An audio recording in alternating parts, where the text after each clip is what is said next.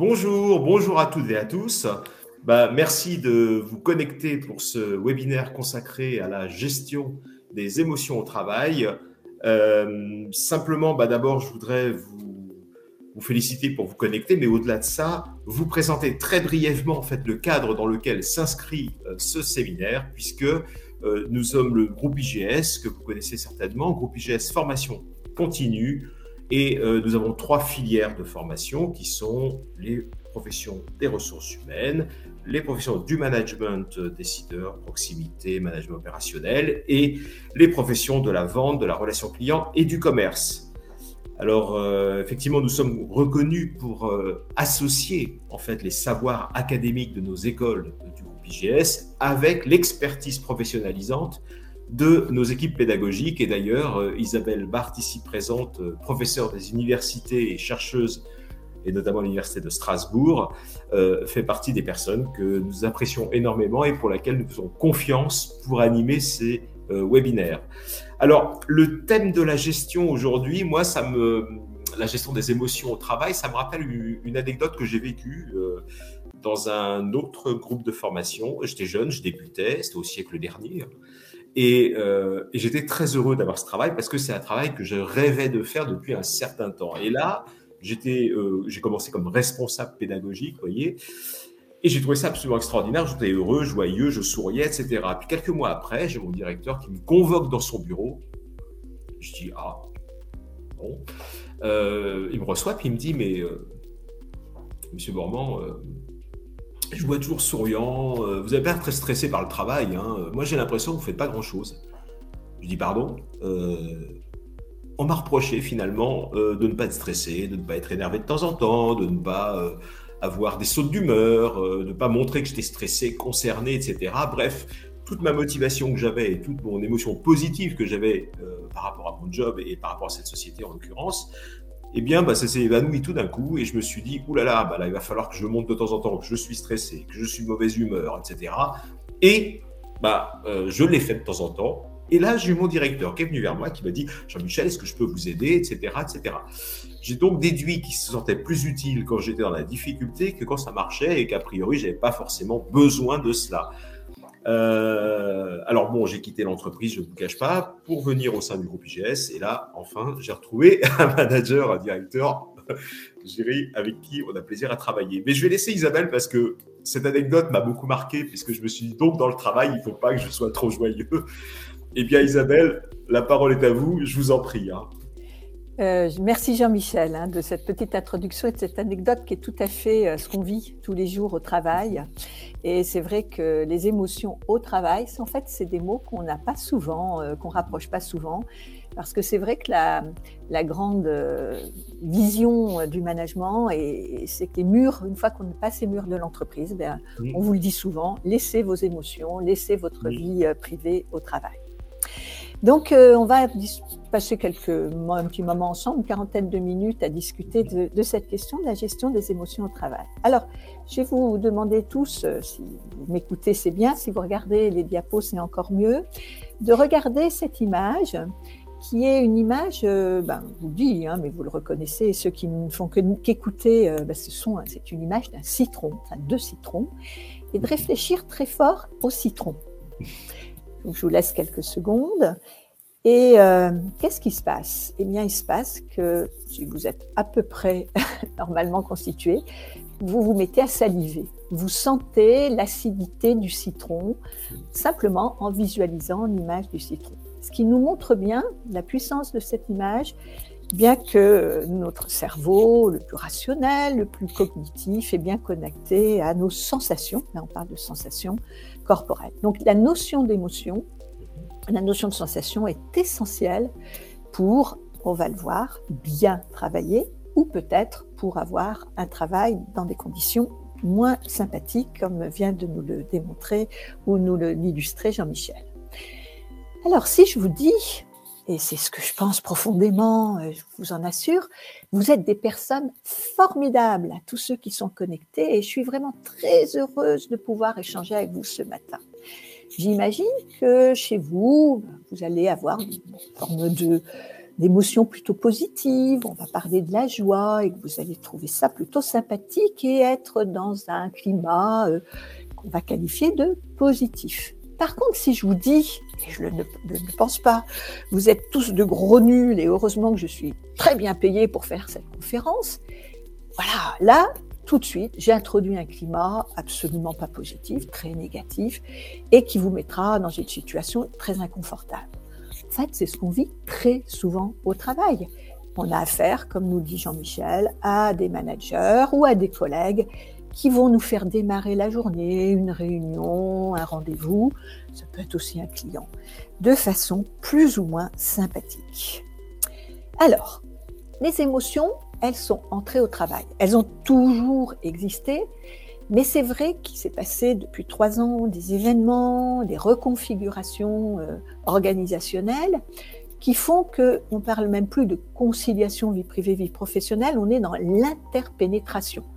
Bah, vous le voyez derrière moi, je suis en train de faire ce webinaire, je suis dans mon salon, beaucoup d'entre vous sont certainement ailleurs que dans leur bureau, mais ils travaillent, hein, euh, vous travaillez, et, c'est vrai qu'on n'est plus du tout dans euh, l'un, l'autre. Non, tout se passe de façon alors, le plus fluide possible, mais qui fait que euh, on est donc dans cette collusion complète de la vie perso, de notre notre vie à nous personnelle et de cette fameuse vie au travail.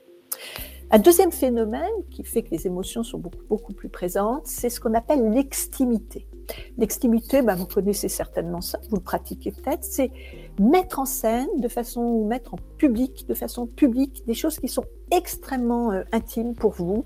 Ben, c'est ce qui se passe sur TikTok, Instagram, Facebook, euh, avec toutes les limites et les problèmes que cela peut poser. Troisième chose, c'est que depuis quelques années, et c'est monté vraiment beaucoup en puissance, on valorise beaucoup les figures conflictuelles. C'est-à-dire que euh, à la télévision, à la radio, les débats, euh, les remarques, les posts sur LinkedIn, etc., doivent être flingants, doivent être impactants, doivent être dans le conflit et pas forcément dans des omissions euh, très positives pour marquer les esprits et pour être retenus dans ce qu'on appelle la grande économie de l'attention. Et puis, je pense qu'il y a un dernier point qui est une sorte de grande fatigue que ressentent beaucoup, beaucoup d'entre nous, particulièrement euh, les études Le Monde, les managers intermédiaires, après cette période de plusieurs années qui n'en finit pas vraiment, euh, confinement, guerre en Europe, problèmes logistiques, difficultés de recrutement, etc. Et qui fait que bah, quand on est fatigué, les psychologues nous disent, eh bien, on ne laisse plus facilement les émotions nous déborder. Donc tout ça euh, fait que nous sommes dans un contexte où euh, eh bien l'ambiance de travail euh, va devenir quelque chose de très très important dans notre vie euh, professionnelle. J'ai repris des études un petit peu anciennes mais qui sont toujours valables et c'est parce que c'est des études que j'ai considérées comme très fiables. Déjà en 2013 et je pense que ça s'est encore accentué, la DARES nous disait que les mésententes avec la hiérarchie ou le chef d'établissement arrivent en tête des motifs cités par les salariés euh, pour leur départ. Et que 50% des 7200 adultes interrogés par une étude Gallup en 2015 disaient que le manager est le principal responsable d'un abandon de poste. Et c'est pas euh, il est compétent, il n'est pas compétent, ça peut l'être, mais c'est surtout je l'aime ou je ne l'aime pas, il m'aime ou il ne m'aime pas. Et ça, je le vois beaucoup avec mes étudiants quand ils démarrent leur vie professionnelle ou un contrat d'apprentissage. Une étude beaucoup plus récente, qui date de 2022 auprès de jeunes, hein, de 15 à 25 ans, quand on leur posait la question, quels sont les critères que vous retenez pour sélectionner les entreprises dans lesquelles vous postulez? C'est un petit peu caché, mais c'est le cadre de travail et l'ambiance de travail qui arrive à 78% avant la rémunération qui arrive en second, puis les évolutions de carrière, etc. Donc la notion d'ambiance de travail est extrêmement importante et dans euh, la vie actuelle, où on a des problèmes de recrutement, de fidélisation, d'engagement des salariés, eh bien, c'est un vrai sujet business. Ce n'est pas qu'un sujet euh, personnel euh, qui pourrait faire dire à des managers qui veulent que tout marche que c'est un sujet vraiment très accessoire et, et justement qui renvoie à l'intimité des personnes. Alors, ce qui est en jeu, c'est bien ça, l'ambiance de travail. C'est aussi la performance des gens euh, qui vivent des émotions négatives ben, vont être beaucoup plus absents, moins engagés, ils vont moins partager, donc euh, une performance en perte, et on peut bien sûr renverser euh, la proposition. L'attractivité de l'entreprise, ben, on rentre dans une entreprise dont on sent un climat positif, où les gens nous attirent, où il y a quelque chose qui se passe de sympathique et c'est important, l'image de l'entreprise. Euh, alors, je ne parle pas des classements Great Place to Work, mais qui essayent de, en tout cas, capitaliser là-dessus, euh, sur ce qu'on appelle le bien-être au travail, la qualité de vie au travail. Donc, ce sont des enjeux très forts. Les émotions. Alors, les émotions, je ne suis pas psychologue. Et c'est pour ça que je vais, moi, de ma discipline de chercheuse, de mon expérience de manager, vraiment rentrer dans les émotions au travail, comment les gérer, comment les vivre, mais sans rentrer dans des explications ou des définitions que je prends dans la discipline de psychologie. Vous voyez des sources que j'utilise et qui sont euh, des sources que je considère comme tout à fait légitimes et scientifiques. La psychologie dans laquelle je rentre, c'est la psychologie positive, qui est une discipline à part entière de la psychologie, avec des recherches, avec des, des, publications académiques. Nous ne sommes pas dans le développement personnel, qui bien sûr souvent s'en inspire. Donc, que nous dit cette discipline? C'est que les émotions correspondent à des expériences physiques et psychiques qui sont associées à une situation, à un événement. Donc, c'est quelque chose de très ponctuel qui arrive un événement. Je vois un ami que j'avais pas vu depuis longtemps, oh, de la joie qui tout d'un coup m'anime. J'apprends euh, la maladie de quelqu'un qui m'est proche, la tristesse arrive. Donc, de façon quasi immédiate, après un déclencheur, je vais avoir une, une réaction physiologique euh, je vais me mettre à avoir euh, des plaques rouges sur le, la peau, je vais me avoir les yeux qui, qui s'humidifient, je vais au contraire avoir bouffé euh, voilà, de plaisir ou mon cœur qui bat. Cognitif, des pensées automatiques vont se mettre en route, j'y reviendrai, et comportemental, parce qu'on peut avoir euh, la peur, je vais en parler, des mouvements de recul, comme des mouvements qui nous projettent vers l'événement. Donc, c'est ça l'émotion, telle que les définissent les psychologues. Donc, c'est de courte durée et ça se distingue de deux choses à laquelle, auxquelles il faut vraiment, euh, voilà, il faut faire cette distinction. La sensation, la sensation, elle est uniquement physique. Vous vous brûlez, c'est une sensation. Vous appréciez euh, un tissu qui est doux, un objet qui est agréable à toucher, c'est une sensation. Ce n'est pas une émotion. Ça peut provoquer une émotion, mais c'est distinct. Et puis, il faut distinguer l'émotion du sentiment, qui là est un phénomène uniquement psychique et qui va perdurer. Alors, il peut être déclenché par une émotion, tristesse, et si la tristesse dure, on peut aller vers le sentiment de tristesse. Ça peut être aussi d'ailleurs un trait de personnalité, des personnes tristes, des personnes joyeuses. Voilà donc un petit peu installé très rapidement la définition des émotions. Alors, quand on se penche dans le, l'univers des émotions, il y a énormément de choses. Les émotions qu'on va appeler les émotions de base sont en général au nombre de 5 ou de 6, mais on peut après les multiplier. Ça, c'est beaucoup, beaucoup d'auteurs qui ont travaillé là-dessus de façon extrêmement, euh, comment dire, euh, sophistiquée quelquefois. Et je vais retenir les cinq émotions euh, de base alors, qui sont illustrées dans un film de Walt Disney qui est extrêmement bien fait d'ailleurs et très très bien vu euh, par rapport à ça. Donc, nous avons des émotions négatives, la tristesse, le dégoût, là, le petit personnage vert, la peur en bleu, la colère en rouge, d'ailleurs on voit bien l'association hein, des couleurs, et une émotion euh, positive qui est donc la joie. Donc là, c'est euh, les émotions. Et puis en effet, si vous taperez euh, dans d'autres nomenclatures, vous avez des émotions plus subtiles ou plus complexes. La honte, la frustration, la rancune, la méfiance, l'humiliation, le mépris, la culpabilité.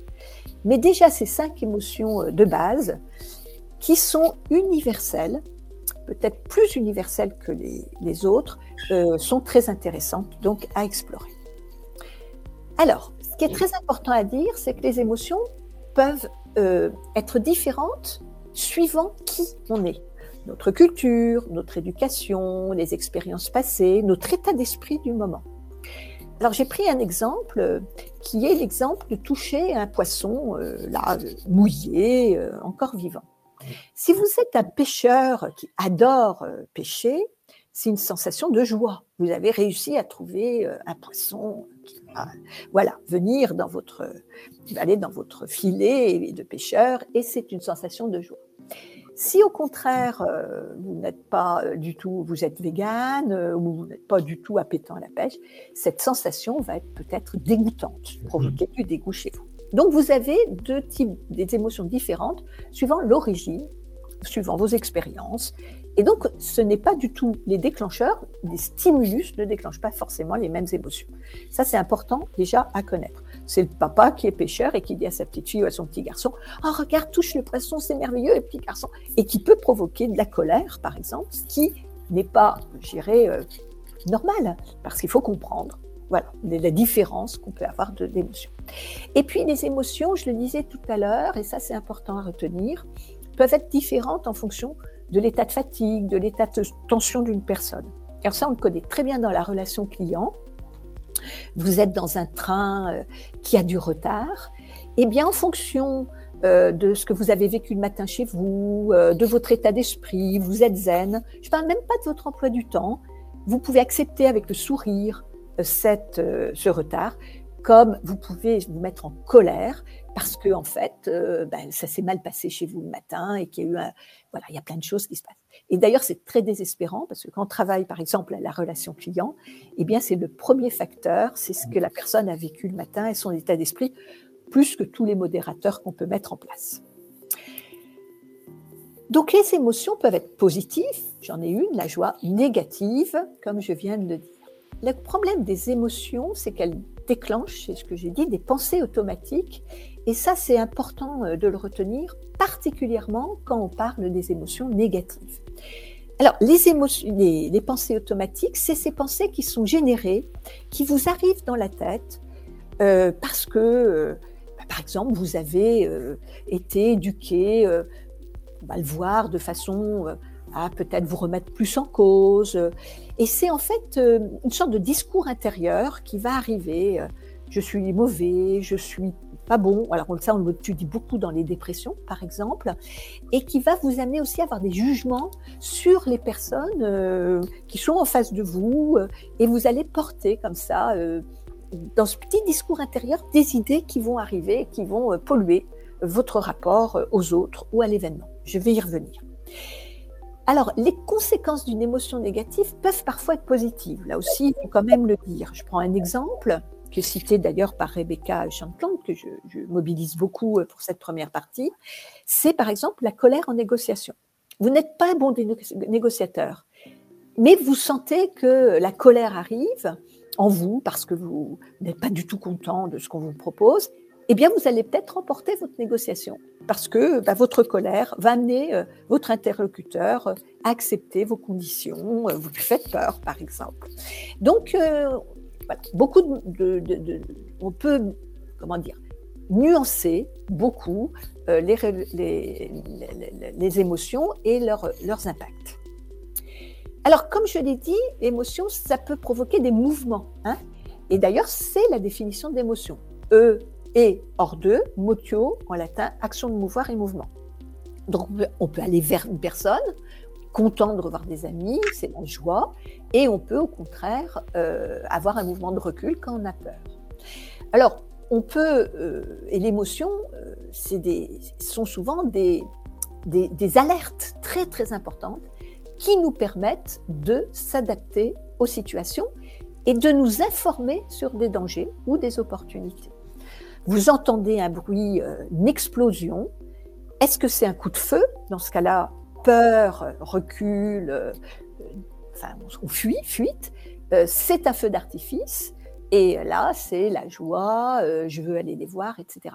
Donc, on voit bien qu'il faut aussi avoir un contexte, il faut aussi avoir une interprétation des stimulus qui vont provoquer ces émotions pour voir si on a bien été informé. Mais l'alerte est là, et elle a été là de façon très, très primitive depuis la nuit des temps, je dirais. Donc, elles ont une fonction euh, de communication est en fait une fonction d'information et d'interprétation de l'entourage. Là, je parlais de moi face à un, coup, un bruit qui peut être interprété comme un coup de feu ou comme un, un, feu d'artifice, mais par mes mimiques, par la façon dont je vais me comporter, je vais informer mon entourage, ou en tout cas, il va penser interpréter mes mimiques euh, par rapport à euh, mon visage, souvent c'est ou la, mon agitation, euh, mes mains. va essayer de l'interpréter en disant ben, elle a peur, elle est angoissée, au contraire, elle est contente. Voilà. Et quelquefois, on se trompe hein, dans l'interprétation. Et quelquefois, on peut jouer, si on en est capable, sur, sur ces pseudo-manifestations. Deux exemples, ce qu'on appelle le poker face. Je me montre complètement immobile alors que c'est peut-être un jeu de folie et ou au contraire un jeu qui va m'amener à perdre. Il y a des gens qui savent rester complètement zen et poker face alors qu'ils ont manifestation intérieure énorme. Et puis, euh, des gens qui savent extrêmement bien interpréter euh, vos, vos, les moindres signes de votre visage. Euh, je pense à une expérience que j'ai eue récemment avec un mentaliste qui, quand je suis arrivée vers lui, m'a dit Quel est ton prénom? Isabelle. Ah, j'adore ce prénom.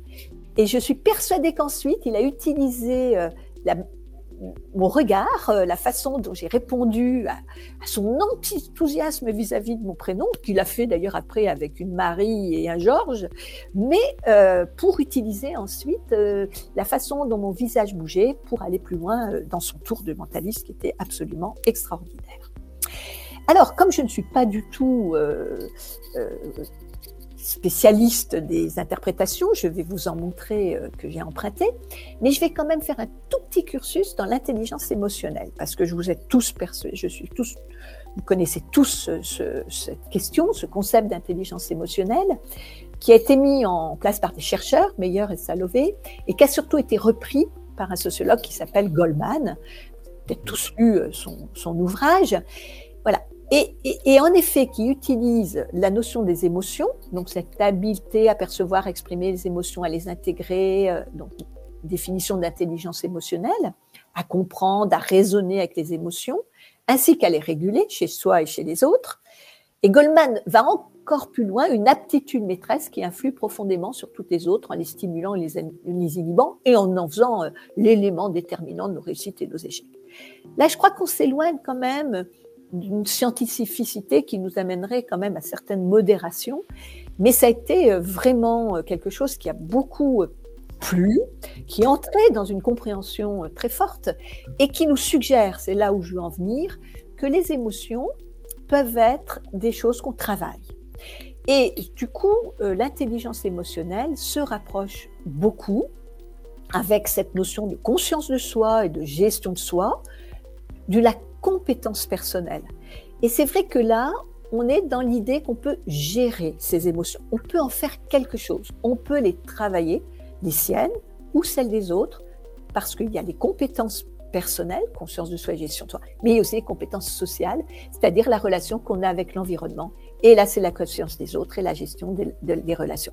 Donc l'idée, je ne subis pas, avec l'intelligence émotionnelle, je ne subis pas mes émotions, mais je peux les manipuler, les gérer, ce mot est très managérial, et en faire quelque chose vis-à-vis de moi, vis-à-vis des autres. Et du coup, euh, on se retrouve avec connaissance émotionnelle de soi, évolution de soi, adaptabilité, transparence, euh, pour les autres, empathie, euh, leadership inspirant, influence qui nous rappelle étrangement quelque chose qu'on connaît bien en management, qui sont les soft skills. Alors, les nomenclatures de soft skills sont nombreuses. Je vous donne celle, par exemple, de l'Harvard Business School. Et vous voyez que vous retrouvez la régulation cognitive, le processus émotionnel, le processus interpersonnel, avec également les mêmes, la notion d'empathie, la régulation des émotions. Je retrouve la même chose dans ce qu'on appelle les Big Five, optimisme, confiance. L'idée étant un paradigme où on va pouvoir donc gérer ou travailler ses émotions. Donc si j'avance, vous êtes tous au travail Et vous avez tous, suis un peu réfléchi à moi-même, euh, ce que j'avais pu euh, avoir comme émotion très souvent hein, au travail. Qu'est-ce que ça peut être? Eh bien, je félicite une personne pour le travail qu'elle a fait. Donc, je provoque chez elle de la joie. Et puis, je me rends compte, ça, ça m'est arrivé hein, en tant que manager, d'oublier de féliciter d'autres personnes qui avaient collaboré au projet. Et là, on engendre de la tristesse, de la frustration. Réprimander quelqu'un sans preuve devant tout le monde, on se met en colère. On génère également sûrement de la colère et de la tristesse. On écrit un mail agressif hein, sous le coup de la colère et on génère euh, de la tristesse, du dégoût. Faire des remarques désagréables à quelqu'un parce qu'il ne nous plaît pas, il y a quelque chose qui ne va pas. Et là, euh, ça peut être des émotions là aussi dévastatrices chez la personne. On panique parce qu'il y a une crise, le client vient de nous euh, laisser tomber, le webinaire tombe en panne. Et c'est la peur. Et la peur chez le manager, on va le voir, elle engendre la peur chez les autres. On peut se laisser aller aussi au pessimisme et engendrer de la tristesse. Donc je pense que vous avez tous des situations comme celle-ci où vous avez vraiment vu les émotions euh, à l'œuvre. Et euh, j'ai aussi, euh, c'est quelque chose que j'ai travaillé dans des enquêtes, qu'est-ce qui vous empêche de dormir la nuit? Eh bien, on m'a toujours répondu des situations qui touchent à l'humain, des conflits interpersonnels, des remarques blessantes, des mails agressifs. C'est ça qui nous tient à veiller la nuit. Évidemment, il peut y avoir une question logistique, une question budgétaire, mais ça, on a l'impression qu'on va pouvoir en faire quelque chose. Alors que c'est souvent l'interrelationnel ou des émotions qu'on a vécues dans la journée qui nous maintient, comme ce pauvre monsieur là, éveillé à 3h25 du matin. Donc c'est très important de pouvoir avancer. Alors, là-dedans, je veux dire, il y a certainement parmi vous euh, des managers, et ça c'est important de se dire que le rôle du manager est essentiel. Il donne le là je lisais un vieux livre sur euh, le commandement militaire qui disait euh, quand on part au front, donc une situation, vous imaginez, euh, enfin, j'arrive même pas à l'imaginer, d'intensité émotionnelle énorme qui doit mélanger plein de choses et la peur doit être présente. on regarde, dit ce livre, tous les regards se portent vers le chef. Et c'est la même chose en management. Il y a une crise, il y a une difficulté, il y a un conflit. On regarde le manager et on essaye de comprendre sur son visage, voilà, est-ce qu'il est zen ou est-ce que lui-même euh, exprime une émotion qui peut après donc générer ce climat euh, qui peut être un climat très négatif et un climat euh, au contraire très positif. Et on le sait, vous rentrez dans une boutique, vous entrez dans un restaurant, vous entrez dans une entreprise, il y a des choses où on respire la joie, dans d'autres endroits où au contraire la peur, la tristesse, et ça en général, c'est le, manager hein, ou la manageuse bien sûr qui a montré euh, l'exemple, parce qu'il n'est pas parfait ou elle n'est pas parfaite, mais parce qu'il est exemplaire au sens où on prend exemple sur lui ou sur elle.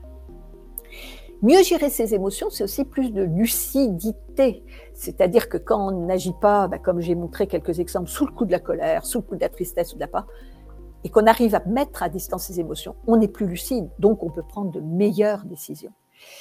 Et d'ailleurs, quand je fais travailler euh, des étudiants ou des exécutives sur le leadership, on a souvent cette question de la qui est un bon leader?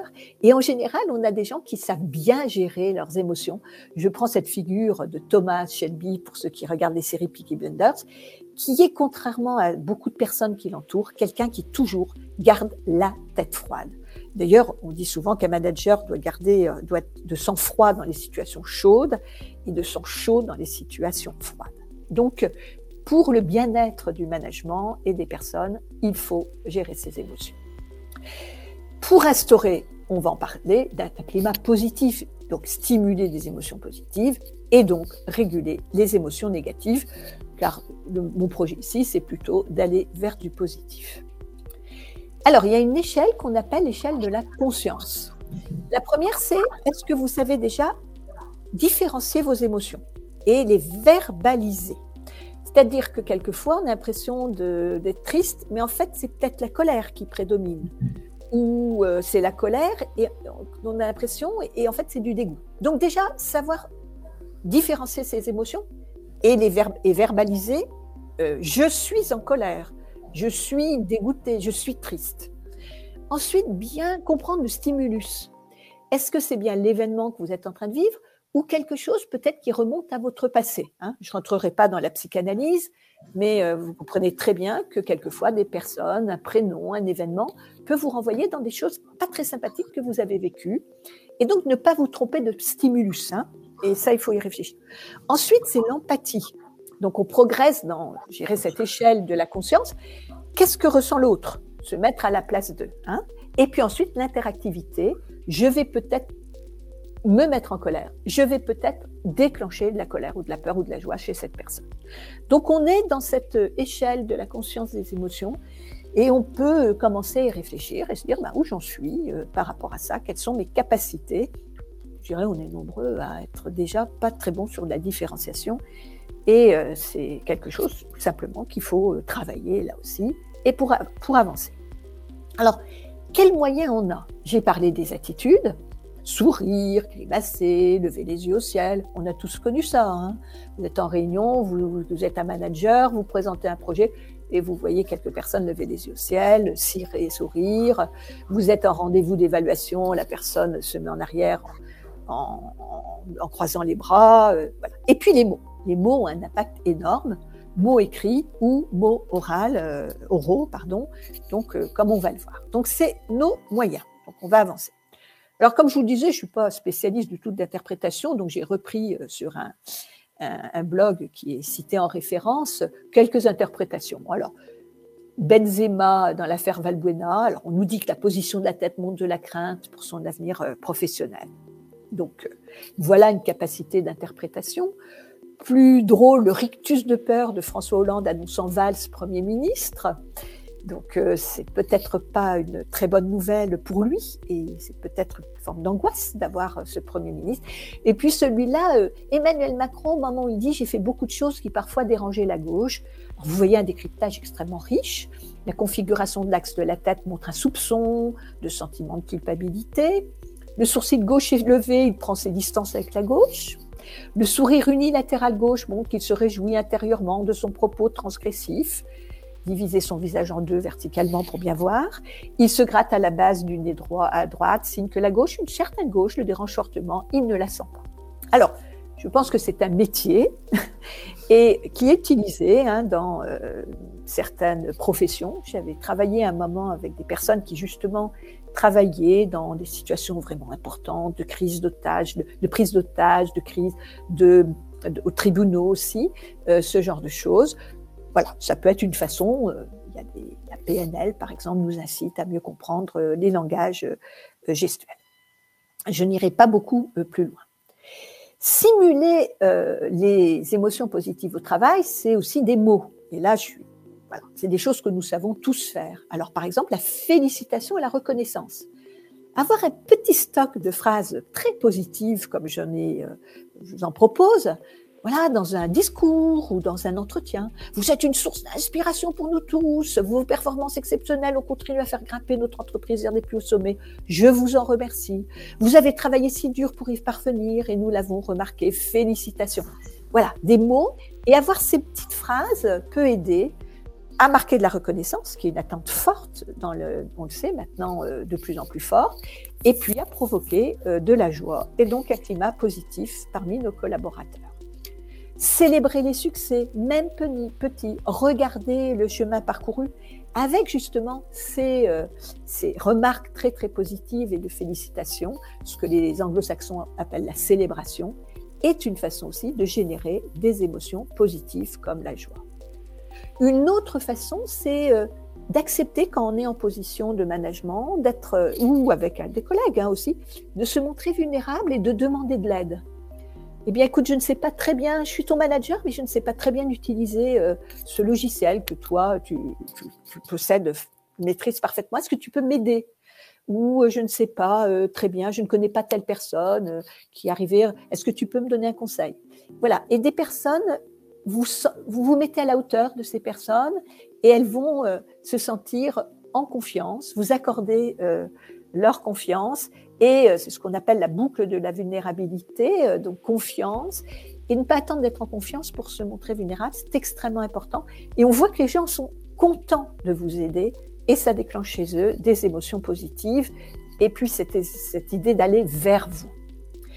Et puis, on a euh, la sécurité psychologique, qui est l'idée de ne pas avoir peur d'être réprimandé quand on prend des initiatives. J'entends tout le temps dans les entreprises actuellement, les gens ne sont pas engagés, ils ne veulent pas prendre des initiatives, ils n'ont pas d'idées.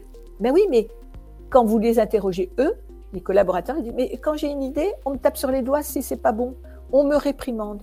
La sécurité psychologique est la clé de la performance et surtout la clé d'un très bon climat positif, gérant, générant des émotions euh, positives.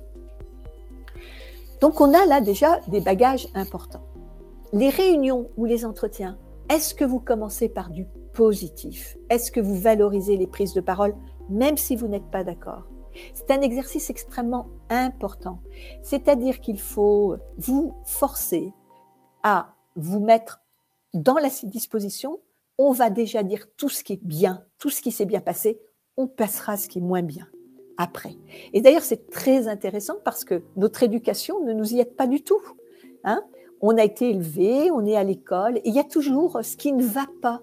Il y a toujours les fautes d'orthographe, il y a toujours les erreurs, les questions idiotes. Ah, il nous a encore posé une question idiote, qui fait qu'on est toujours dans une forme d'autocensure et la peur d'être en fraude permanente. Ça, ça ne génère pas des émotions positives. Donc soyons positifs pour générer des émotions positives. Les discours. Les discours sont aussi des leviers très puissants des émotions. Alors je vous donne un discours positif. Euh, ceux qui seront en rewind pourront le regarder parce qu'on ne va pas avoir le temps de. C'est le discours d'investiture. Il y a plein d'exemples hein, de Barack Obama euh, à sa première investiture en 2008, qui parle de sentiments d'humilité, qui génère une émotion en reparlant des 44 Américains qui ont prêté serment avant lui pour la présidence. Voilà, qui va euh, parler d'une Amérique qui poursuit son chemin, d'un peuple qui est resté fidèle aux, aux idéaux. Obama était le champion de l'émotion et de l'émotion positive ou de l'émotion un peu plus euh, triste, de tristesse ou de nostalgie, mais pour parler aux gens. Quand vous faites un discours en management, parlez aux gens avec votre cœur, avant de commencer à montrer des tableaux Excel, avant de montrer des PowerPoint qui sont uniquement euh, des chiffres et avant de parler euh, de chiffres d'affaires ou d'augmentation ou de réduction budgétaire. Voilà. Le chemin n'était pas fait pour les timorer. Euh, certains ont été célébrés, mais plus souvent, des hommes et des femmes sont restés obscurs dans leur labeur. Voilà. Réfléchissez à la façon dont vous pouvez déclencher des émotions, et si possible positives, pour parler aux gens et que leur motivation, leur engagement viennent aussi de ça et pas uniquement des chiffres qui ne font absolument rêver personne. D'autres discours sont toujours très intéressants, c'est les discours de coach dans euh, les mi-temps euh, de matchs de foot, de rugby. Alors là, j'ai repris celui d'un coach qui s'appelle Pascal Duprat, qui, a été euh, très mis en avant, 2016, maintien du, du Toulouse Football Club dans une ligue quelconque, je ne me rappelle plus laquelle. Et vous voyez, euh, pour réussir ce soir dans cette entreprise, il faut que vous soyez vraiment animé d'autre chose que les qualités humaines, un supplément d'âme. Je veux me mettre à nu devant vous, je vais vous dire ce que peu de coachs vous disent, mais je m'en fous de savoir ce que disent les autres coachs. Voilà, je vous aime, je vous aime. Voilà, donc je crois que c'est ça qui est important. Hein. C'est dans les discours se dire aussi ben, qu'on n'est pas obligé de faire des discours qui parlent au cerveau cognitif, qu'à la rationalité, même au travail, quand on veut que les gens passe à l'action, motion, mouvement, eh bien, il faut stimuler des émotions. Et puis l'humour. L'humour est quelque chose d'extrêmement important. Moi, j'ai beaucoup travaillé sur l'humour. On dit que ceux qui ont de l'humour sont les rois. L'humour permet de mettre à distance des situations qui peuvent être des situations extrêmement difficiles. Euh, voilà, par exemple, vous avez ce petit exemple, pendant, euh, que vous êtes avec nous, nous sommes ici tous réunis, ben, l'entreprise continue à fonctionner, ce qui m'amène à relativiser l'importance de notre utilité. Hein. Voilà, c'est euh, alors c'est un petit, c'est l'humour un peu grinçant, mais c'est vrai que l'humour, ça a été prouvé, permet là aussi de lâcher prise et, de, de, retrouver une émotion plus positive alors qu'on est peut-être dans une situation euh, difficile, de conflit particulièrement, de conflit avec un collègue ou avec un client. Et puis cette capacité à être dans une position, Goffman disait position haute, position basse. Alors je vous prends le célèbre Jacques Chirac, qui était peut-être pas quelqu'un d'hyper sincère, mais qui était quelqu'un qui passait pour très très authentique et qui était dans cette capacité. Alors là, c'est des photos de lui euh, fameux salon de l'agriculture parce qu'elles sont très connues.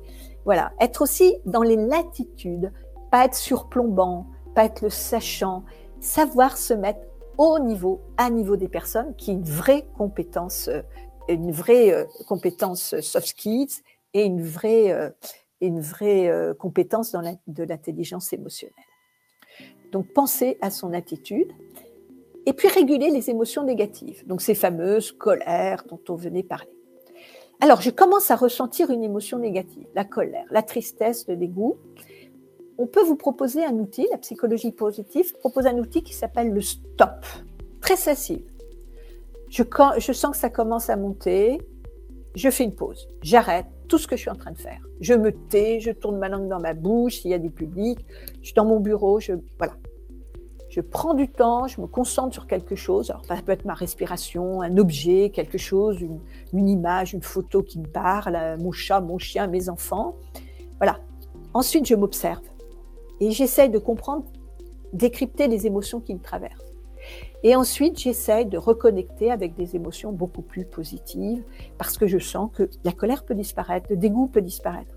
C'est la même chose quand vous écrivez un mail, eh ben mettez-le d'abord au frigo, dans votre boîte euh, d'envoi, euh, vous l'enregistrez et vous le relisez quelques minutes, quelques heures après. Vous vous rendez compte que vous ne l'enverrez jamais, en tout cas pas sous cette forme. Donc la notion de stop est un outil très très important pour mettre à distance ces émotions, surtout négatives. Une autre technique très importante, c'est chasser ces fameuses pensées automatiques dont je vous parlais, qui sont souvent négatives. On vous fait un compliment sur votre travail. Est-ce que vous êtes quelqu'un qui dit Ah, c'est super, ils sont contents de moi, j'ai bien travaillé Ou est-ce que vous êtes quelqu'un qui, en pensée automatique, va avoir sont trompés, ils n'avaient pas vu que c'était pas grand-chose, c'est facile, tout le monde peut le faire. Vous savez, toutes ces pensées automatiques de, qui vous dévaluent, qui vous mettent euh, en situation, et ça, c'est souvent l'éducation, malheureusement, qui vous a amené à ça. Voilà, chasser les pensées automatiques. Une pensée automatique, ça peut être ça aussi, et je pense que ça va parler à beaucoup de monde. Vous êtes dans un cocktail au milieu de personnes voilà, que vous connaissez plus ou moins bien, je parle pas d'amis, on est là, pardon, on est là dans un cocktail d'entreprise, par exemple. Ils a l'air sympa. Excusez-moi, ça a l'air sympa, tout a l'air de bien se passer. Et puis en fait, bah, vous vous trouvez comme ça. C'est-à-dire que vos pensées négatives automatiques, alors que tout devrait être positif, vous vous sentez jugé. Ils me regardent. Je rentre dans un restaurant, je rentre dans un bureau. Qu'est-ce que j'ai? Ma veste n'est pas bien. Voilà. C'est ça aussi qu'il faut arriver à prendre conscience pour mettre à distance et chasser ces pensées automatiques. Ça permet aussi, euh, quand on prend conscience de ces émotions, de chasser des biais. Voilà. Les biais, c'est Ah, il va encore m'engueuler. Ah, elle va encore dire quelque chose de négatif. Ah, voilà. Et vous n'allez plus avoir que cette idée en tête. Et il y a deux biais qui sont absolument à éradiquer pour aller vers du positif. C'est le biais de confirmation. C'est-à-dire un biais de confirmation, vous êtes persuadé qu'il va vous engueuler, qu'il va, vous êtes persuadé qu'elle va être négative, vous êtes persuadé qu'il va mettre en cause votre idée, votre projet. Ben, le biais de confirmation, vous n'allez retenir dans ce qu'il va dire que ce qui va dans le sens de cette première impression. Et le biais de négativité, ben, c'est valoriser ce qui est négatif plutôt que valoriser ce qui est positif. Et comme je vous l'ai dit, ça se travaille. Donc combattre ces biais est aussi un levier extrêmement important. Je terminerai par le conflit. Le conflit, c'est un état d'opposition entre des personnes qui est chargé d'émotions, la colère, la frustration, la peur, etc. Il y a quelques phrases magiques qui permettent de, sortir de situations de conflit qui peuvent être très très handicapantes au travail. Alors quand je dis magique, tout est relatif bien évidemment. Donc j'ai adapté euh, un travail très bien fait d'Alicia Bassuc qui nous dit bah, comment réagir pour l'appropriation des idées. Vous êtes dans une réunion d'équipe sur un sujet difficile, vous avez une bonne idée, mais personne ne la reprend. Et puis un collègue va la reformuler et tout le monde va la trouver super, c'est l'idée de votre collègue. Que dire? Eh bien, il ne faut pas se mettre en colère, il ne faut pas commencer à dire Ah, mais moi, je l'avais dit. Non, il faut très concrètement remercier Georges. Merci Georges de reprendre mon idée. Et commencer à développer soi-même son, idée. Donc voilà, une petite phrase qui vous permet de sortir de l'émotion qui pourrait être la colère ou la frustration si vous vous taisez. Vous êtes dans une réunion, elle doit se terminer à 17h. Il est très important que vous partiez à 17h pour récupérer vos enfants. Vous vous levez, rangez vos petites affaires et tout d'un coup votre manager vous demande de rester. Eh bien, vous avez peur de mettre euh, en cause votre engagement dans l'entreprise. La petite phrase, c'est j'ai un autre engagement. Point à la ligne. J'ai une autre obligation. Et vous n'avez pas à vous justifier, vous n'avez pas à avoir peur. La réunion devait se terminer à 17h, vous avez un autre engagement. Troisième situation, savoir dire non. On vous présente, euh, un collègue, Jérémy, vous présente une idée euh, qui pourrait faire avancer un projet difficile. On vous a demandé de travailler avec lui, mais vous, vous n'en avez pas du tout envie il vous présente cette idée, vous envoie un petit texto, un mail. Vous ne voulez pas dire non? Une petite phrase. C'est un bon point de départ. Voilà, vous ouvrez la porte possible, vous ne vous mettez pas en situation d'opposition avec lui et vous ne générez pas des émotions négatives. Un feedback négatif. On vient de se plaindre, situation qu'on a tous connue, je pense en tant que manager, de l'hygiène corporelle euh, d'un collègue et euh, c'est quelqu'un que vous connaissez bien, vous, le connaissez même, c'est un ami. Comment expliquer à quelqu'un euh, qu'il sent mauvais, qu'il gêne ses collègues? Situation très difficile. Eh bien, une petite phrase magique qui peut être Je vais te t'aider, t'apporter de l'aide, comme moi aussi on m'a aidé dans d'autres situations. Et on aborde le sujet épineux pour éviter euh, une émotion trop négative. On déménage les bureaux, vous vous retrouvez au sous-sol avec votre équipe sans information. C'est injuste, c'est humiliant. Eh bien, pas de colère, pas de tristesse. Vous allez voir le manager, le responsable, et vous lui dites Je préfère être dans tel bureau. Voilà. Vous n'aurez peut-être pas bonne cause, mais vous aurez votre assertivité, le fait que vous ne soyez pas, vous ne perdiez pas vos nerfs, hein, comme on dit, euh, permettra peut-être de faire évoluer la situation et en tout cas de marquer votre position de façon sereine. Voilà, donc je terminerai avec un grand conseil. Prenez soin de vous, prenez du temps, on appelle ça le care management. Prenez aussi euh, soin de vos collaborateurs et de vos collègues. Et ça, ça passe par prendre du temps pour soi, même si on est dans une avalanche euh, de priorité, de travail. Je vous rappelle la fameuse grille d'Eisenhower, toujours très utile, toujours très intéressante, qui nous dit que ben, des fois, euh, il faut faire, mais que souvent, il faut savoir déléguer en faisant confiance aux autres. D'autres fois, il faut savoir planifier. Et quelquefois, il faut savoir éliminer. Et si à un moment, vous vous sentez trop triste, trop en colère, trop dégoûté, trop frustré, ben c'est peut-être le moment d'aller marcher dans la rue, de faire un peu de shopping, de faire le tour du bureau, d'aller faire, voilà, de vous mettre en mouvement, mais de vous mettre en mouvement vers quelque chose de positif, d'aller euh, surfer sur Internet euh, euh, ou d'aller faire un petit WhatsApp avec des gens que vous aimez. Ça sera pour vous une façon de vous ressourcer et ça permettra à l'ensemble de vos équipes ou de vos collègues de ne pas avoir à subir quelque chose de négatif qui pourrait avoir des impacts délétères sur tout le monde. Voilà, je vous remercie de votre attention avec ce petit chat que j'ai trouvé, que je trouvais trop mignon, qui montre qu'on est regardé, qui montre avoir de l'attention. Et on sait que les animaux eh ben, sont des bons régulateurs d'émotions. Il y, a, il y, a, eu des expériences qui ont été faites dans des bureaux où quand on a le droit d'amener son animal favori, eh bien, ça favorise le bien-être au travail. Voilà, merci de votre attention. Et il y a peut-être euh, parmi le chat euh, des questions. oui. Euh, Alors Isabelle, d'abord merci beaucoup parce que c'était très éclairant et je suis resté sans broncher tellement ça m'a passionné, tu vois. alors j'ai beaucoup de questions. Je vais essayer de, de, faire une synthèse et peut-être de plusieurs questions et notamment une qui, qui m'a plutôt marqué. Euh, voilà, j'ai une, réflexion ou question de Nadine qui me dit euh, est-ce qu'il ne vaudrait pas mieux que le manager soit authentique surtout? Alors, c'est une vraie belle question. Être authentique, oui, mais par rapport à quoi? On peut être authentique en étant euh, toxique, pervers. Authentique ne veut pas dire positif. Et c'est vrai qu'entre la sincérité et l'authenticité, il y a une frontière qui n'est pas très simple. Chirac, visiblement, n'était pas quelqu'un de sincère, mais paraissait très authentique.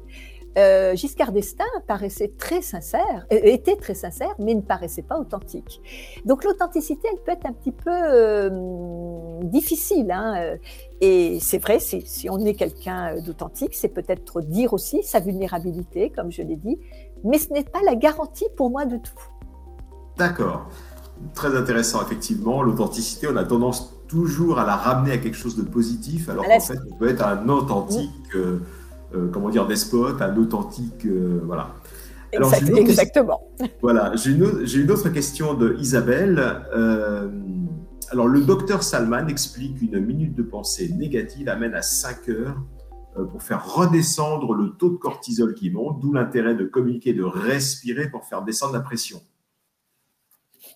Tout à fait. Alors, c'est des choses évidemment euh, très, très travaillées je ne rentrerai pas, je n'ai pas cette expertise. Mais c'est vrai que cette façon de dire stop, c'est en effet aussi réguler euh, euh, les hormones, enfin tout ce qui peut être problématique ensuite. Et, en effet, quand je vous donnais l'expérience du citron, ben, mon cerveau provoque des émotions dans mon corps et, qui, et mon corps provoque des sécrétions de toutes sortes de choses qui peuvent impacter euh, mon cerveau. Ça, c'est clair. Hmm. Alors, je ne connais pas le 5 minutes, enfin, je connais euh, les 5 minutes, 5, enfin, une minute, 5 heures. Ce qui est clair, c'est que euh, une petite phrase assassine peut vous démolir pour des, des, jours, des mois, voilà. Et que bien de négativité, une petite phrase positive aura peut-être moins d'impact. Mais enfin, bien répétée, elle pourra quand même vous aider à mieux vivre. Tout. Alors j'ai une question aussi très intéressante de Nassira. Euh, parfois la colère est surjouée, mais a un impact sur l'ensemble d'un groupe. Comment faire avec ces personnes-là? Oui, alors ça, c'est des questions, euh, c'est, dirais, des, stratégies qu'on peut avoir. Et je vous parlais tout à l'heure des discours. Euh, je vous disais plutôt générer des émotions positives, mais on peut essayer de passer par des émotions négatives pour euh, obtenir de l'engagement, etc. Euh, oui, euh, on peut en effet. Alors ça, c'est tout le paradoxe du comédien, hein, de Diderot, qui nous dit que les meilleurs comédiens, ceux qui jouent sans leur émotion. Hein, il fait cette. Et c'est vrai que théâtraliser ces émotions peut être une forme de manipulation de l'émotion des autres. Et comme je le disais dans la négociation, provoquer de la colère, eh ben, ça peut être une façon de provoquer là aussi une forme d'engagement. Mais j'ai envie de dire, si on peut faire autrement, faisons autrement, non? Tout à fait. Euh, Sarah qui me dit, euh, encore cette semaine, j'ai posé une question à ma collègue sans émotion.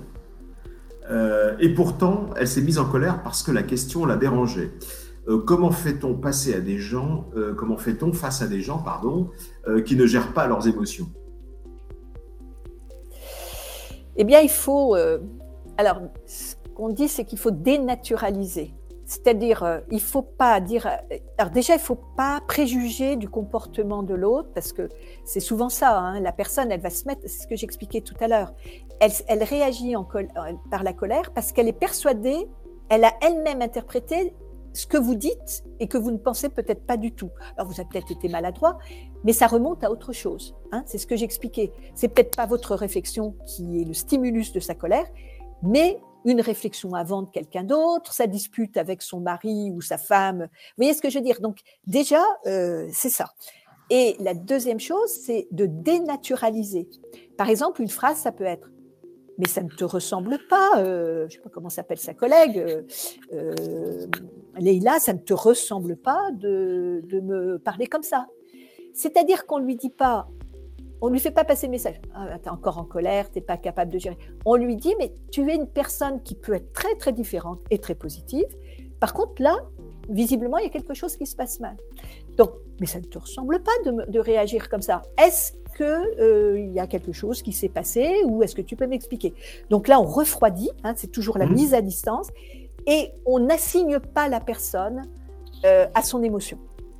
Donc ça, c'est très important. Euh, ça, c'est très important dans l'éducation. Euh, petit garçon qui tape sa petite sœur, ah, t'es méchant, t'es méchant. Ben oui, ben il est méchant. Ben non, ça ne te ressemble pas de taper ta petite sœur. Voilà. Et on dénaturalise la personne. La personne n'est pas associée à son comportement du moment. Très éclairant, et ça me rappelle avec ma sœur. Mais euh, autre chose. Les parents, les parents sont. Ah oui, c'est terrible. Euh, Sophie, elle, euh, me dit pour un manager, c'est un plus essentiel de savoir adapter sa posture et ses éléments de langage aux émotions qu'il perçoit chez son collaborateur. C'est une réflexion plus qu'une question. Mais je trouve que c'est. Euh, oui, oui, alors c'est. Euh, j'ai à peine abordé la question, mais c'est toute cette question de l'intelligence émotionnelle. L'intelligence, c'est aussi euh, être capable de, de, de, comprendre des signaux faibles, de, de comprendre ce qu'on peut en faire. Et c'est vrai que c'est une vraie compétence. Hein. Il y a des personnes qui, de façon innée, sont beaucoup plus capables de, de, travailler cette empathie, cette compréhension des autres. C'est ce que j'appelais, enfin, ce qu'appellent d'autres auteurs, hein, que j'ai repris l'échelle de la conscience. Et, et c'est vrai que quand on regarde les soft skills, les skills, c'est des compétences. Donc là, on est sur des choses qu'on peut travailler. Eh bien, on fait l'hypothèse et on démontre hein, en général qu'on peut travailler euh, euh, par des outils, par euh, de l'habitude, ces compétences. Mais, comme tout, on est avec un capital de départ. Il y a des gens qui sautent plus vite, il y a des gens qui courent plus vite, il y a des gens qui sont plus doux au piano. Voilà, le travail peut aider à améliorer. Et je pense que c'est un peu cette vision qu'on peut avoir de l'intelligence émotionnelle. Tout à fait. Alors, pour aller un petit peu dans, dans un sens qui tend vers l'interculturalité, pardon, je vois Olivier D euh, qui nous fait une réflexion. Euh, aussi plusieurs cultures, plusieurs moyens d'exprimer ses émotions, le backup vocal pour être sûr des émotions et des réactions des autres, super important, ne jamais présumer. Alors, Alors euh, l'interculturel est un piège pour les émotions, comme mhm. l'humour. Hein. Bon, j'ai plus travaillé sur l'humour que sur les. Enfin, j'ai travaillé sur. J'ai beaucoup travaillé sur l'humour. Euh, c'est clair. Il faut faire très très attention en interculturel. Vous savez, c'est l'histoire des private jokes ou la fameuse phrase on peut rire de tout mais pas avec n'importe qui. C'est pareil avec les émotions. Je crois que tu connais bien la, Chine. Et voilà, euh, on est, il y a des distances émotionnelles. Euh, bon, par exemple, moi, j'ai beaucoup, enfin, j'ai beaucoup, j'ai travaillé plusieurs années en Afrique. Le rire chez l'Africain, dans la culture africaine, n'a pas le même statut que dans la culture euh, française. Hein. Je, simplifie beaucoup, mais c'est vrai que euh, bah, faut en tenir compte. Hein. Et en effet, ça peut produire des, quand on travaille dans des équipes interculturelles, ça peut produire des choses pas toujours réussies. Hmm. Alors, j'ai Alexia aussi qui me fait une réflexion intéressante. Euh, d'après le modèle de Brooke Castillo, un fait neutre est interprété et euh, c'est cette pensée sur un fait neutre qui génère des émotions agréables ou désagréables et non des émotions qui génèrent des pensées. Euh, ensuite, nous sommes responsables de nos propres émotions. Ben, j'aimerais avoir ton avis sur cette réflexion. Je je suis pas sûre d'avoir complètement compris, mais c'est vrai que de toute façon, euh, c'est ce que je disais au départ, en fonction de notre état d'esprit, notre éducation, notre culture, un fait va être, peut être interprété de façon mais complètement différente. Hein et euh, on le sait tout le temps. Euh, euh vous sortez d'une réunion, euh, quelqu'un va dire mais enfin il nous a dit ça, c'est inadmissible. Etc. Et à côté de vous, vous avez le collègue qui dit ah ben, au contraire, c'est très stimulant voilà, euh, on est quand même beaucoup hein, euh, dans de l'interaction, on est beaucoup dans du contextuel, du contingent. Euh, ce qui se passe le soir ne se passera pas forcément le matin. Pas pour tout, hein, il, y a des, il y a des. Mais voilà, c'est une façon aussi de... Vous savez, c'est cette fameuse phrase que j'adore qui dit il regarde la même chose, mais il ne voit pas la même chose. Il regarde la même chose, c'est l'histoire du poisson, hein, mais il ne voit pas du tout la même chose la prise, le futur dîner n'est pas vu par, le, vu par le pêcheur, est vu comme quelque chose de dégoûtant et de, de, violent euh, contre l'animal par d'autres personnes. Donc la neutralité, elle n'existe pas. Euh, tout est dans l'interprétation qu'on a d'un fait. L'idée de la neutralité, elle me paraît difficile. Alors j'ai beaucoup de questions encore, mais je vais être obligé de faire un choix, ce qui m'ennuie énormément. Mais euh, j'avoue que là, j'ai des questions. Comment réagir lorsque votre. C'est Virginie qui pose cette question-là. Comment réagir lorsque votre collègue ne fait pas correctement son travail, malgré des explications répétées de façon calme? On est un peu dans les tips, là. Hein. Alors, on est dans les tips, mais c'est vrai que le, travail, le collègue ne fait pas son travail. alors, c'est toujours pareil. Est-ce qu'il ne le fait pas? Il sait le faire, mais ne veut pas le faire, ou est-ce qu'il ne sait pas le faire? Et là, ça renvoie quand même à la question de la remédiation. S'il ne sait pas faire, eh ben, il faut trouver des solutions pour le former. S'il ne veut pas faire, eh ben, il faut lui faire verbaliser pourquoi il ne veut pas le faire. Et là, il faut renvoyer, euh, il faut comprendre hein, l'origine de ce désengagement, qui n'est peut-être pas du tout dans le job lui-même ou la mission elle-même, mais dans d'autres choses, manque de reconnaissance, de rémunération insuffisante, mmh. jalousie, euh, sentiment d'inéquité. On rentre dans encore autre chose. Là, c'est là, on pourrait en faire une conférence à part entière. Hein. Alors, j'en ai une autre de Kylian. Euh, quelles sont les ressources existantes si on se sent mal au travail, autre que le médecin du travail, bien évidemment? C'est comment faire quand on se sent mal? Est-ce qu'il y a des ressources particulières bah, que Déjà, Alors déjà, bah, c'est cette notion de décryptage, c'est-à-dire pourquoi je me sens mal. Et là, les, raisons peuvent être tellement diverses et variées. Une raison, bah, c'est de ne pas s'entendre, en effet, avec ses collègues. Et la question qui se pose, c'est si je m'entends avec aucun de mes collègues ni avec mon manager, c'est euh, voilà, il y a certainement eu un problème de recrutement, d'adéquation. De... Enfin, je dirais, essayer de comprendre déjà ce qu'on ressent. Et ensuite, l'origine de cette euh, souffrance euh, au travail qui peut être de nature tellement différente. Euh, je me sens euh, sous-payée, je me sens pas reconnue, euh, je suis l'objet de harcèlement, hein, ça peut arriver. voilà. Et ensuite, bah, les recours, c'est en fonction de la situation, le manager, des collègues, une ligne d'écoute. Hein, quand on travaille sur la discrimination, le harcèlement discriminatoire, il peut y avoir des lignes d'écoute, des associations extérieures. Hein, dans le cas de la discrimination, euh, il y a toutes sortes de défenseurs des droits. Voilà. Et là, enfin, je résumerai par mobiliser un tiers. Mobiliser un tiers. Le problème quand on est dans des émotions négatives, c'est qu'on s'enferme souvent pour plein de raisons. Euh, on ne veut pas, on veut pas montrer ses, ses, émotions, on ne veut pas montrer sa vulnérabilité, j'en parlais. On rumine, on rumine et on installe quelque chose qui fait qu'on est dans la cage de hamster. Euh, dans les, les, cas de harcèlement, par exemple, euh, je terminerai là-dessus, on se rend compte que des fois, ça peut aller très loin, dépression, voire suicide, et les personnes n'en ont jamais parlé, par exemple, à leur époux ou à leur compagne. Ce qui est quand même, paraît fou. Voilà. Et sortir d'un tiers, aller vers un tiers pour verbaliser, discuter, avoir un effet miroir. Il y a un outil de la, de la psychologie positive qui est intéressant, qui s'appelle l'entretien empathique. C'est-à-dire, je verbalise devant quelqu'un, à la limite que je ne connais pas, ma situation mhm. difficile, ce que je ressens, et la personne en face vous renvoie ce que vous venez de lui dire, mais sans justement l'émotion, puisqu'elle est extérieure à la situation. Et vous pouvez, grâce à cette mise à distance du miroir que représente cette autre personne, vous, voilà, vous aider à, sortir de cette, de cette cage de hamster.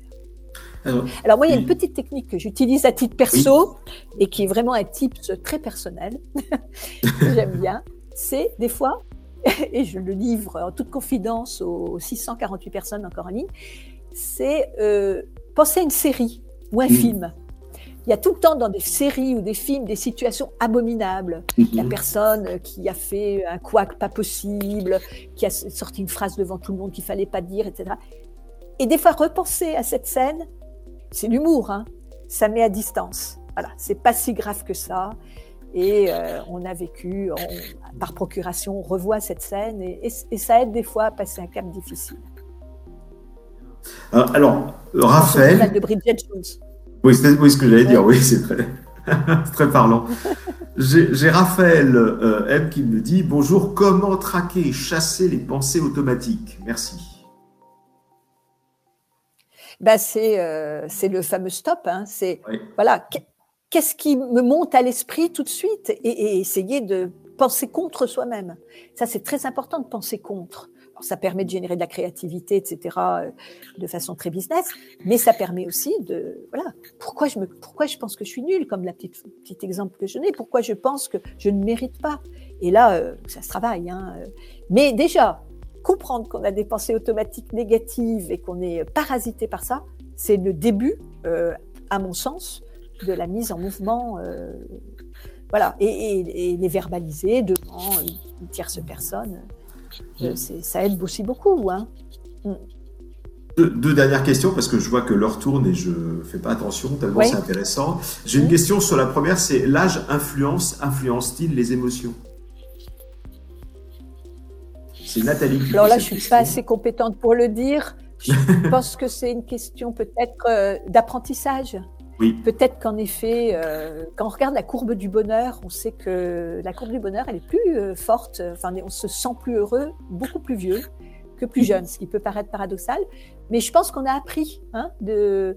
Et si on accepte que des moments très difficiles, des moments où on a ressenti l'humiliation, de la peur, etc., sont des moments apprenants, eh bien, je pense que là aussi, hein, c'est cette notion d'apprendre de ses erreurs, d'apprendre de ses, de ses émotions négatives, ça aide à, progresser. Donc, les années peuvent peut-être aider à être... Euh, paradoxalement, quand on est plus jeune, on a peut-être des formes d'insouciance. De... Et puis, il y a toute la grande variabilité personnelle. Hein. On parle beaucoup des hypersensibles. Euh, quand je prenais cet exemple, euh, je rentre dans un café où je suis parmi des collègues, j'ai l'impression que tout le monde me juge voilà, tout le monde n'a quand même pas ce sentiment. Euh, le curseur peut être plus ou moins important. Tout à fait. Et j'ai une réflexion à livrer, là, qui n'est pas une question, mais que j'aime beaucoup, de Marie. Euh, quand je sais immédiatement identifier l'émotion qui me traverse et que je ressens le besoin de faire une pause, vote ton stop en fait, j'invoque la surprise pour expliquer que je, voilà, que je ne suis pas euh, en mesure de réagir tout de suite et m'accorder le temps nécessaire mise en retrait. Alors, c'est très, très, très, très bien. Voilà. Et une des phrases magiques qu'on peut avoir, c'est en effet, je suis très surprise ou qu'est-ce qui t'a surpris?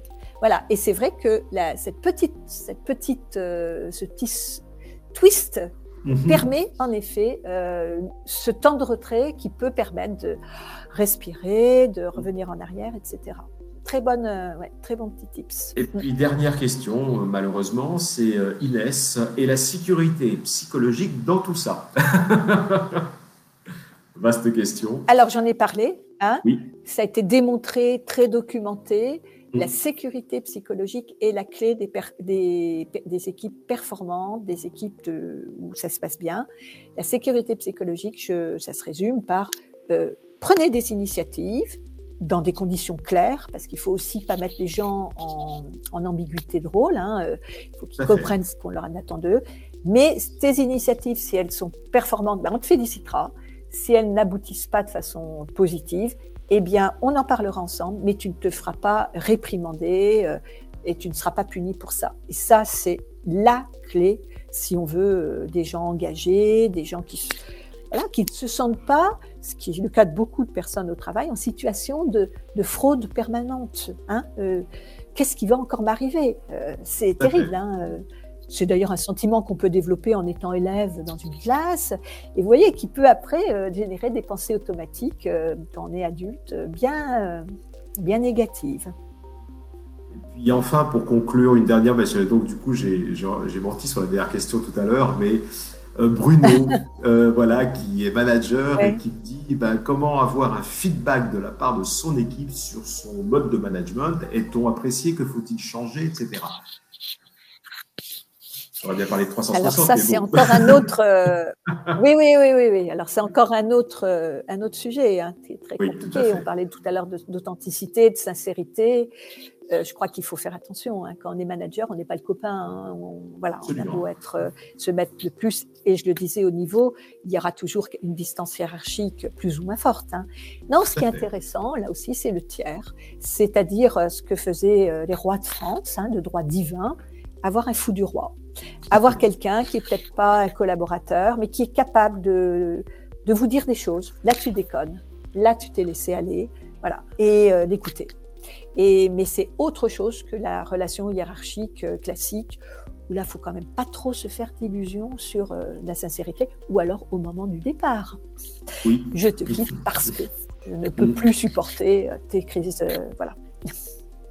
Exactement. Voilà, donc on va être obligé d'arrêter. Oui. Puis, alors je vais, je vais simplement. Je, sais pas, c'est pour respecter l'heure qu'on s'était oui, donnée. Tout à fait. Hein, voilà. Alors, je vais, je vais simplement conclure en, d'abord en te remerciant, euh, Isabelle, parce que c'était vraiment passionnant et que j'aurais adoré que ça dure de plus, pour être très honnête. Mais voilà, sais qu'il y avait pas mal de questions. Euh, pour les personnes qui seraient intéressées, bah, je, les, je, les, convie à aller voir sur le site euh, euh du groupe IGS Formation Continue, hein, en un seul mot, euh, at groupe-igs-du6.fr, de manière à avoir plus d'informations. En tout cas, moi, je serais ravi de te retrouver encore dans d'autres circonstances, puisque nous avons d'autres rendez-vous et ça fait partie, j'ai envie de dire, de notre... tu fais partie de notre conseil de de perfectionnement également au sein du groupe IGS.